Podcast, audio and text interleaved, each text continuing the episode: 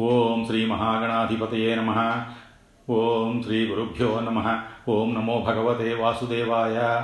శ్రీ మహావిష్ణు పురాణము ముప్పై ఎనిమిదవ భాగము. నరకాసుర సంహారం. ఆ కాలంలో ప్రాగ్జ్యోతిష్యపురాన్ని నరకాసురుడు పాలిస్తూ ఉండేవాడు.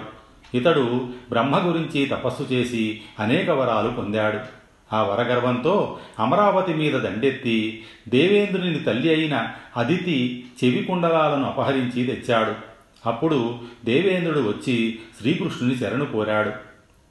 గతంలో శ్రీహరి వరాహావతారం ఎత్తి భూమిని సముద్రంలోంచి పైకి తెచ్చినప్పుడు వరాహుని చెమట బిందువులు కారి ఆ బిందు సంపర్కం వల్ల భూదేవికి కుమారుడు జన్మించాడు. అతడు దుష్ట నక్షత్రంలో జన్మించినందున లోకకంటకు లో లోకకంటకుడు అవుతాడని చెప్పిన వరాహుడు భూదేవి బాధ చూడలేక అతడు కన్నతల్లి చేతిలో తప్ప మరెవరి చేత మరణించడు అని వరమిచ్చాడు.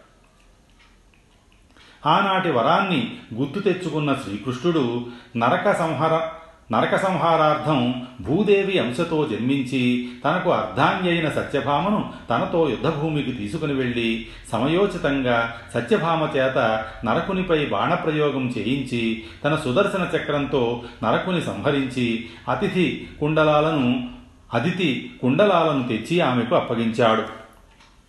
ఆ సందర్భంగా స్వర్గంలో పారిజాత వృక్షాన్ని చూసిన సత్యభామ తనకా వృక్షం కావాలని కోరగా శచీదేవి ఆమె కోరికను తిరస్కరించింది.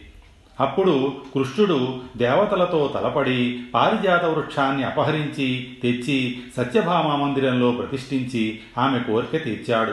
అయితే సత్యాదేవి గర్వాన్ని అణచాలని నిశ్చయించుకున్న కృష్ణుడు నారదుని సాయంతో నాటకమాడి తులాభారం కథ నడిపించి పారిజాత వృక్షంతో సహా సర్వసంపదలు సత్యభామ చేత నారదునికి ధారవోయించి తాను మాత్రం రుక్మిణి భక్తితో త్రాసులో ఉంచిన తులసి దళానికి తులతూగి రుక్మిణి పాతివ్రత్య మహిమను లోకానికి చాటి సత్యభామకి గర్వభంగం చేశాడు. నారదుడు పారిజాతాన్ని స్వర్గానికి చేర్చాడు. అనంతరం రుక్మిణికి అనిరుద్ధుడను కుమారుడు కలిగాడు. ఇదిలా ఉండగా పాండవ మధ్యముడైన పార్థునికి తన చెల్లెలు సుభద్రనిచ్చి వివాహం చేసిన శ్రీకృష్ణుడు పాండవులకు బాంధవ్యుడయ్యాడు. కౌరవ పాండవుల మధ్య దాయాదుల వైరం కారణంగా కౌరవులు వారిని తెలివిగా వారణాసికి పంపి లక్క ఇంటిలో ఉంచి అంతమొందించాలని పథకం వేశారు. కృష్ణుడు వారిని సకాలంలో హెచ్చరించి ఆ ప్రమాదాన్నించి కాపాడాడు. శిశుపాల వధ ఆ ధర్మజుని రాజసూయ యాగానంతరం శ్రీకృష్ణునికి అగ్రపూజ జరపాలని యావన్మంది ధర్మజునికి చెప్పాడు. సభలో ఉన్న శిశుపాలుడు శ్రీకృష్ణుడు రుక్మిణీదేవిని తీసుకుని పోయినప్పుడు తనకు జరిగిన పరాభవాన్ని పూర్వ వైనాన్ని మనసులో పెట్టుకొని తన శత్రువైన శ్రీహరికి అంత నిండు సభలో అగ్రతాంబూలం లభించడం సహించలేక అగ్రపూజ చేసిన ధర్మనందనుని పూజను స్వీకరించిన కృష్ణుని అట్టి పూజ శ్రీకృష్ణునకు చేయమని ప్రోత్సహించి ఆమోదించిన భీష్మాది వృద్ధులను నోటికి వచ్చినట్లు కారుకూతలు కూస్తూ నిందించాడు. ఆహాహా విపరీత కాలం అయ్యింది కదా. బాలకుడైన సహదేవుని మాటలు విని పెద్దలు కూడా వివేకం కోల్పోయారు. నీతి తప్పారు. పాత్రాపాత్ర వివేకం చేయగలిగిన విజ్ఞాన నిపుణులు సత్వగుణ గరిష్ఠులు తపోవ్రత నియమ నిష్ఠులు తేజోవంతులు మహేష్ మహేశ్వర్య శక్తిధరులు పరతత్వాన్ని అవగాహన చేసుకున్నవారు అఖిల లోకపూజ్యులు పాపముక్తులు పరమయోగీంద్రులు ఇంతమంది ఉండగా వారినందరినీ వదిలిపెట్టి ఒక గోపబాలునికి పూజ చేయడానికి ఈ పెద్దలందరూ ఎలా సమ్మతించారు? పవిత్రమైన యాగ పురోడాశం నక్కకు అర్హమవుతుందా? అంటూ శిశుపాలుడు నోటికి వచ్చినట్లు కారుపోతలు ప్రేలాడు. అయినా శ్రీకృష్ణుడు ఆ నిందావాక్యాలను లెక్క చేయలేదు. కానీ శిశుపాలుడు ఇంకా రెచ్చిపోయి నిందిస్తూ ఉంటే ఆ మాటలు వినలేక పెక్కురు రాజులు మునులు చెవులు మూసుకున్నారు. అట్టి దూషణ వాక్పారుష్యం నీకు తగదని మందలించిన వారిపై కూడా నిందారోపణ చేస్తూ సునీధుడనే తన సేనాని ప్రోత్సాహంతో కయ్యానికి సిద్ధపడ్డాడు. సభాభంగం సహించని శ్రీకృష్ణుడు తన సుదర్శన చక్రంతో శిశుపాలుని శిరస్సును ఖండించివేశాడు. అతని పృథు శరీరం నేల మీద పడి అందుండి ఒక దివ్య తేజోరూపం వెలువడి శ్రీహరిలో లీనమయ్యింది దంతవక్తుడిని సంహారం. దంతవక్తుడు కృష్ణునిపై ప్రతీ ప్రతీకారేచ్ఛతో ఒకనాడు శ్రీకృష్ణుని ఎదుర్కొన్నాడు. అతనిని సంబోధించి ఇలా అన్నాడు. కృష్ణ ఈనాడు సుదినం మిత్రద్రోహివైన నిన్ను మేనత్త కొడుకువని మన్నించను. దేహంలో పెరిగే ఉగ్రవ్యాధిని ఔషధాది ప్రక్రియలచే మాన్పే చికిత్సకుని రీతిగా నీవు బంధురూపంలో ఉన్న శత్రువు. కనుక వజ్రం వంటి నా గదచేత కొట్టి నిన్ను ఎమ్మపురికి పంపి ఇంతకు ముందు నీ చేతిలో మడిసిన నా స్నేహితుల రుణం తీర్చుకుంటాను. నా భాగ్యం వలన నిన్ను కలిశాను. నా మిత్రులందరినీ చంపిన నిన్ను వధించి నా మిత్రులకు ఆత్మశాంతి కలిగిస్తాను అంటూ తన చేతిలోని గదను కృష్ణుని తలపై ప్రయోగించాడు. దానితో శ్రీకృష్ణుడు లయకాల రుద్రుని వలె విజృంభించి తన చేతి గదను గిరగిరా తిప్పికొట్టి దంతవక్తుడిని వక్షస్థలం బద్దలుకొట్టాడు ఆ గదాఘాతంతో పర్వతం వలె ఆ దంతవక్తుడు రక్తం కక్కుతూ కాళ్ళు చేతులు విలవిలా తన్నుకుంటూ భూమిపై పడి మరణించాడు. వెంటనే అతని శరీరం నుండి ఒక వింత కాంతి వెలువడి శ్రీకృష్ణునిలో లీనమయ్యింది. ఈ విధంగా వైకుంఠ పాలకులైన జయ విజయులు తమ మూడవ జన్మని పూర్తి చేసుకుని తిరిగి వైకుంఠం చేరారు. శ్రీకృష్ణ పాండవీయం లక్క ఇంటి నుంచి బయటపడ్డ పాండవులు మారువేషాలలో సంచరిస్తూ ఉండగా బకాసురుడు వారికి తారసపడ్డాడు దుర్యోధనుడు భీముడు బకాసురుడు కీచకుడు జరాసంధుడు వీరు ఐదుగురు నక్షత్ర పంచక లగ్నమందు జన్మించారు. వీరిలో ఎవరిని ముందుగా ఎవరు సంహరిస్తారో అతడి చేతిలోనే మిగతా ముగ్గురు హతులవుతారని కృష్ణునికి తెలుసు. అందుచేత భీముడు బకాసురునితో తలపడినప్పుడు తాను యోగశక్తి ద్వారా భీమునికి సహకరించి బకాసురుని చంపించాడు. అనంతరం ద్రౌపది స్వయంవరంలో పాల్గొన్న అర్జునుడు మత్స్యయంత్రాన్ని భేదించి ద్రౌపదిని గెలుచుకోగా తల్లి కుంతి ఆదేశానుసారం పాండవులు ఐదుగురు ఆమెని వివాహమాడారు. ఆ విధంగా మరల రాజు అయిన ధర్మజుని చేత రాజసూయ యాగం మొదలుపెట్టించిన కృష్ణుడు భీముని వెంటబెట్టుకు వెళ్ళి అతనితో తన చిరకాల శత్రువు జరాసంధుని చంపించాడు. రాజసూయ యాగానంతరం నిండు సభలో ధర్మజుని చేత అగ్రపూజనందుకున్న కృష్ణుడు తనని తోలనాడిన శిశుపాల దంతవక్తులను చక్రాయుధంతో సంహరించాడు. ఆ యాగానికి వచ్చిన కురురాజు మయసభలో పరాభవం పొంది దానికి ప్రతీకారంగా మాయాజూతంలో పాండవులను ఓడించి నిండు సభలో ద్రౌపదిని వివస్త్రను చేయ ప్రయత్నించినప్పుడు కృష్ణుడు ఆమెకి వస్త్రదానం చేసి ఆదుకున్నాడు. అనంతరం పాండవులు జోదనీమానికి కట్టుబడి అరణ్య అజ్ఞాతవాసాలకు వెళ్ళారు. అరణ్యవాస సమయంలో పాండవులను ఎన్నో విధాలుగా ఆదుకున్న కృష్ణుడు పార్థుడి చేత తపస్సు చేయించి పాశుపతాస్త్రం పొందేటట్లు చేశాడు. అరణ్యవాసానంతరం విరాట రాజ్యంలో అజ్ఞాతవతం అజ్ఞాతవాసం చేస్తున్న పాండవులకు విరాటుని భావమరిది కీచకుడు పెనుముప్పుగా పరిణమించగా భీముని చేత నర్తనశాలలో కీచకుని చంపించాడు కృష్ణుడు. అరణ్య అజ్ఞాతవాసాలను జయప్రదంగా ముగించిన పాండవులు తమ రాజ్యభాగం కోసం కౌరవుల వద్దకు తమ రాయిబారిగా కృష్ణుని పంపించారు.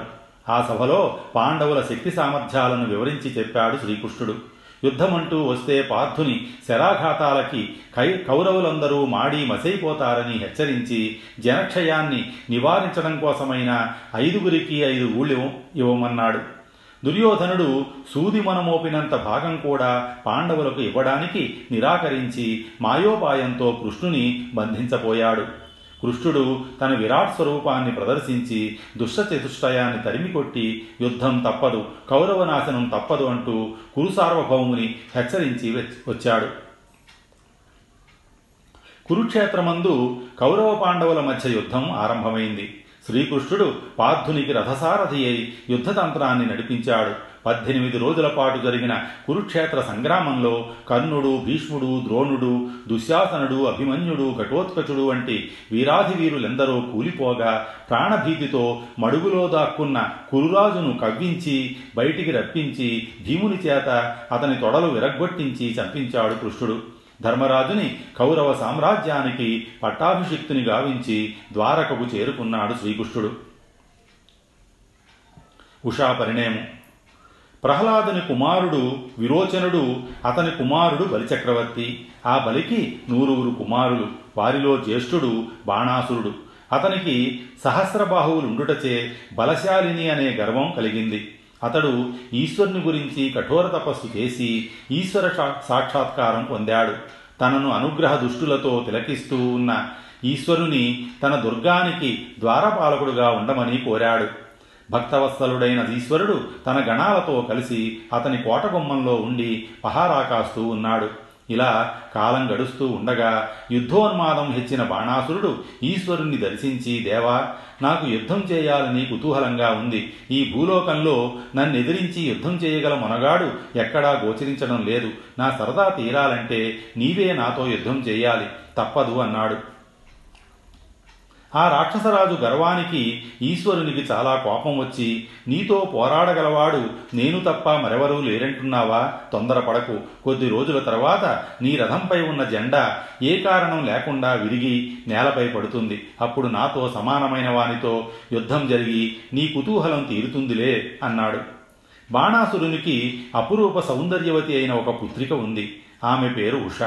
ఆమెకు ఒకనాడు స్వప్నంలో సౌందర్యం మూర్తీభూతమైన ఒక పురుష విగ్రహం దర్శనమిచ్చింది. ఆ వచ్చినవాడు తనను మచ్చిక చేసి చేరదీసినట్లు కలగనిన ఉష మెలకువ రాగానే అది కలయని గ్రహించి స్వప్నంలో సాక్షాత్కరించిన ఆ ప్రియుణ్ణే సదా ధ్యానిస్తూ విరహసాగరంలో మునిగిపోయింది.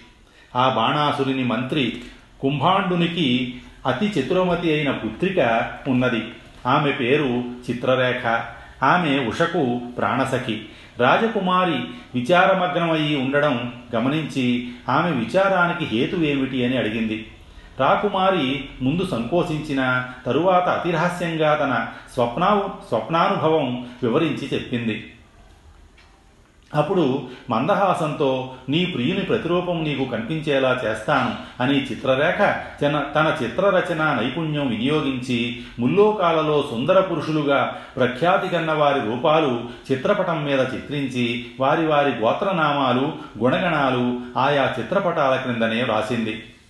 ఆ చిత్రపటాల్లో శ్రీకృష్ణ ప్రద్యుమ్నుల పటాలను చూడగానే ఉష వారిలో తన స్వప్న సుందరుని పోలికలుండడం కనిపెట్టి ఆశ్చర్యపడుతూ చెలి ఈ ముగ్గురు ఒకే పోలికగా ఉన్నారు. అయినా ఆ ఇద్దరికంటే ఈ మూడవ వ్యక్తిలోని సౌకుమార్యం ఎన్నతగింది. నా స్వప్న సుందరుడి విగ్రహం నా కట్టెదుట కళ్ళెదుట చూపించావు. నా ప్రాణనాథుని శుభనామం తెలిపి నా చెవులకు పండగ చేయవా? అని అడిగింది. నిచ్చలి నీకు తెలియకనే అడుగుతున్నావా? వారు ముగ్గురు తాత తండ్రి కుమారులు. వారు శ్రీకృష్ణుడు ప్రద్యుమ్నుడు ఆయన పుత్రుడు మదనమోహనమూర్తి అయిన అనిరుద్ధుడు. నీ మనోగతం తెలిసింది కదా. క్షణంలో ద్వారక కేగి నీ ప్రియుణ్ణి తీసుకువచ్చి నీ ఎదుట ఉంచుతా అని చెప్పి చిత్రరేఖ తన యోగశక్తితో ద్వారకకు వెళ్ళి తిరస్కరణీ విద్యాబలం వల్ల అదృశ్య రూపంలో అనిరుద్ధుని అంతఃపుర సౌధం ప్రవేశించింది అచట హంసతూలిక తలపం మీద రుక్మలోచనతో గాఢనిద్రలో మునిగి ఉన్న అనిరుద్ధిని అనిరుద్ధుని చూసింది. ఆ అపురూప సుందరిని మెల్లగా రుక్మలోచన కౌగిలి నుంచి తప్పించి అతనిని తన బాహువులలో ఇముడ్చుకొని అతని మందిరం నుండి వెలువడి మరల ఆకాశ మార్గాన బాణాసుని రాజధాని అయిన సోణపురానికి కొనివచ్చి ఉషాబాల తలపం మీద పరుండబెట్టి ఓ రాకుమారి నీ స్వప్న సుందరుణ్ణి తీసుకుని వచ్చాను. చూడు సుఖాలు అనుభవించు అని చెప్పగా ఉషాకన్య చిత్రరేఖ చిత్రరేఖను ప్రశంసించింది. ఉషాసుందరి చిత్రరేఖకు మనసారా కృతజ్ఞత తెలిపి తన ప్రియుని ముఖం చూడగానే మోహపరవసురాలైంది ఆమె తన్మయత్వంతో కలలో తేలిపోతూ ఉండగా మెల్లగా తన నేత్రాలు తెరిచి అనిరుద్ధుడు తల్పం మీద లేచి ఆ సుందరాంగిని చూశాడు. ఇది కల కాదు కదా నేనెక్కడ ఉన్నాను అని దిగబోతున్న అనిరుద్ధిని ఉషాబాల కూర్చుండబెట్టి తాను కూడా అతని ప్రక్కనే ఆసీనురాలై ఓ ప్రాణప్రియ ఇది సోణపురం దీని రాజైన బాణాసురుడు నా తండ్రి నా పేరు ఉష. నేను స్వప్నంలో నీ సుందర రూపాన్ని చూచి వలచి విరహంతో తపిస్తూ ఉంటే నా చెలికెత్తె చిత్రరేఖ తన యోగబలం వల్ల నిన్ను ఇక్కడికి తెచ్చింది. నేను నన్ నేను నన్ను నీకు అర్పించుకుంటున్నాను. గాంధర్వ విధిని నన్నేలుకొని నా కోరిక తీర్చు అని అతనిని గాఢంగా ముద్దులాడింది. రసికుడైన అనిరుద్ధుడు కూడా ఆమెను తిరస్కరించలేక అంగీకరించి ఆమెతో ఆ రేయి సుఖంగా గడిపాడు. అప్పటి నుంచి వారిరువురు సుఖసాగరంలో తేలిపోతూ రోజులు గడిచినా తెలియని వారయ్యారు. ఇలా కొన్ని రోజులు కాగా ఉషాసుందరి గర్భం ధరించింది. ఆమె మందిరాన్ని రక్షించే పరిచారికలు ఆమె శరీరగతమైన మార్పులు గమనించి భయ సంభ్రమాశ్చర్యాలతో ఉణికిపోతూ కలిగిన వారై బాణుని వద్దకు వెళ్ళి మహారాజా మేము ఏమరుపాటు లేకుండా మందిరం కాపలా కాస్తూనే ఉన్నాం. పోతుటీగ కూడా మాకు తెలియకుండా లోనికి పోలేదు. అయినా అదేమి వింతో తెలియదు. మీ పుత్రిక గర్భవతి అయింది అని భయపడుతూ విన్నవించారు. వారి మాటలకు బాణుడు కోపోద్రిక్తుడై వెంటనే కుమార్తె సౌధానికి బయలుదేరి వచ్చాడు. అచట ఏకశయ్యా గతులై సరస సల్లాపాలలో తేలుతున్న ఉషా అనిరుద్ధులను చూచాడు. వెంటనే ఈ నరాధముణ్ణి కట్టి తీసుకుని పోయి కారాగృహంలో పడవేయండి అని తన కింకరులకు ఆజ్ఞ ఇచ్చాడు. కాని ఆ యదువీరుని ఎదుట ఎవ్వరూ నిలవలేకపోయారు. అప్పుడు బాణుడు నాగపాశంతో అనిరుద్ధిని బంధించి కారాగృహంలో ఉంచాడు. ఇంతలో ఏ కారణం లేకుండానే అతని రథకేతనం విరిగి నేల కూలింది అది తెలుసుకుని ఆ గర్వాంధుడు ఈశ్వర్ని మాటలు జ్ఞప్తికి తెచ్చుకొని తన సహస్రబాతు బాహువుల తేట తీరే సమయం ఆసన్నమైందని ఆనందానందం పొందాడు. కాని ఉషాసుందరి తన ప్రియుడు చెరసాల పాలైనందుకు మిగుల దుఃఖిస్తూ అతన్ని బంధం నుండి తప్పించవలసినదని తనకిష్టమైన దేవతలందరినీ ప్రార్థిస్తూ ఉంది. ఇక అనిరుద్ధిని గానక ద్వారకలో కలకలం మొదలైంది. యాదవులకు కర్తవ్యం బోధపడలేదు. నాలుగు నెలల కాలం ఇట్టే గడిచిపోయింది. ఒకనాడు దేవర్షి అయిన నారద మహర్షి శ్రీకృష్ణుని దర్శనార్థం వచ్చి అతనికి అనిరుద్ధుడు బాణాసురుని చెరలో బందీ అయి ఉన్న విషయం చెప్పి తన దారిన తాను వెళ్ళాడు. అప్పుడు శ్రీకృష్ణుడు సమస్త యాదవ సైన్యాన్ని సన్నద్ధం చేసుకుని బాణాసురునిపైకి దండెత్తి వెళ్ళాడు. ఆ దానవేశ్వరుడు కూడా తన రణకండూతి తీరబోతున్నదనే సంతోషంతో వీరావేశంతో యుద్ధభేరి మ్రోగింపజేశాడు. బాణుడు సర్వాలంకారాలు ధరించి సహస్ర బాహువులతో వివిధ ఆయుధాలు ధరించి సహస్ రాక్షసగణాలు వెంటబెట్టుకొని యుద్ధభూమికి కదలి వచ్చాడు.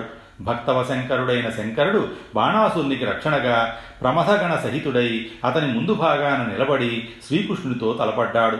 ఈశ్వరుడు రక్షకుడగుటచే జయం తమదే అని రాక్షసులు సాక్షాత్తు భగవంతుడైన శ్రీకృష్ణుడు బలరామ సహితుడై తమకు అండగా ఉండుట చేత తామే జయిస్తామని యాదవ సైన్యాలు దృఢంగా నమ్మి వీరవిహారం సలిపాయి. శ్రీహరితో యుద్ధంలో శంకరుడు మూర్ఛ పొందగా వీరావేశంతో బాణుడు ఐదు వందల ఎడమ చేతులతో ధనుస్సులు పట్టుకొని ఐదు వందల కుడి చేతులతో ఒక్కొక్క ధనుస్సులో రెండేసి శరాలు చొప్పున సంధించి శ్రీకృష్ణుడికి ఎదురు నడిచాడు. శ్రీకృష్ణుడు నందక ఖడ్గాన్ని చేబూని బాణుడు సంధించిన ధనస్సులన్నింటినీ ఖండించి సారథిని చంపి రథాన్ని కూడా భగ్నం చేశాడు. అతని పరాక్రమం ముందు బాణుడు నిర్వీర్యుడయ్యాడు. ఇంతలో తిరిగి తెలివి నొందిన పరమేశ్వరుడు శత్రువుల మీదకి శివపాశం అనే శక్తిని ప్రయోగించాడు. మూడు తలలు మూడు కాళ్ళు కలిగిన వికృతాకారంతో భయం గొలుపుతూ తమ వీరుల మీదకు వస్తున్న ఆ శివపాశాన్ని ఎదుర్కోవడానికి మందహాసంతో శ్రీకృష్ణుడు వైష్ణవపాశాన్ని పంపించాడు. ఆ రెండింటి మధ్య కొంతసేపు యుద్ధం జరిగిన విదప వైష్ణవపాసం దాటికి ఆగలేక శివపాసం పారిపోయింది. కానీ తనను విడవకుండా వెంబడించి బాధిస్తున్న వైష్ణవపాసం నుండి తప్పించుకొని అది శ్రీహరినే శరణుజొచ్చింది. శ్రీ శ్రీకృష్ణుడు దానికి అభయమిచ్చాడు. అంతటా ప్రాణాలతో నగరానికి చేరుకున్న బాణునికి ఏ విధంగానైనా శ్రీకృష్ణుని జయించి వెనుకటి మచ్చ మాపుకోవాలని దృఢవాంఛ కలిగింది. దానితో ఇనుమడించిన సేనతో రెండవసారి యుద్ధానికి వచ్చి సరాసరి శ్రీకృష్ణునితోనే తలపడ్డాడు. కృష్ణుడు కొంతసేపు అతనితో పోరాడి సుదర్శన చక్రాన్ని ప్రయోగించాడు. ఆ చక్ర ప్రయోగంతో అతనికి నాలుగు చేతులు మినహా మిగిలిన చేతులన్నీ తెగి యుద్ధభూమిలో పడిపోయాయి.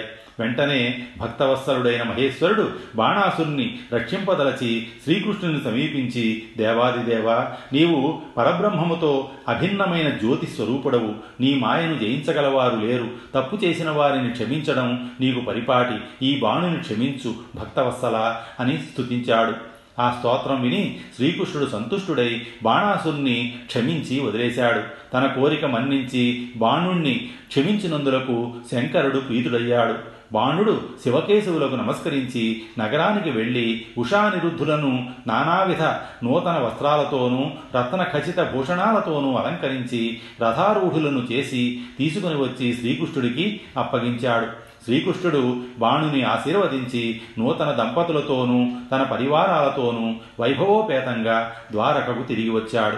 స్వస్తి శ్రీ ఉమామహేశ్వర పరబ్రహ్మ అర్పణమస్తు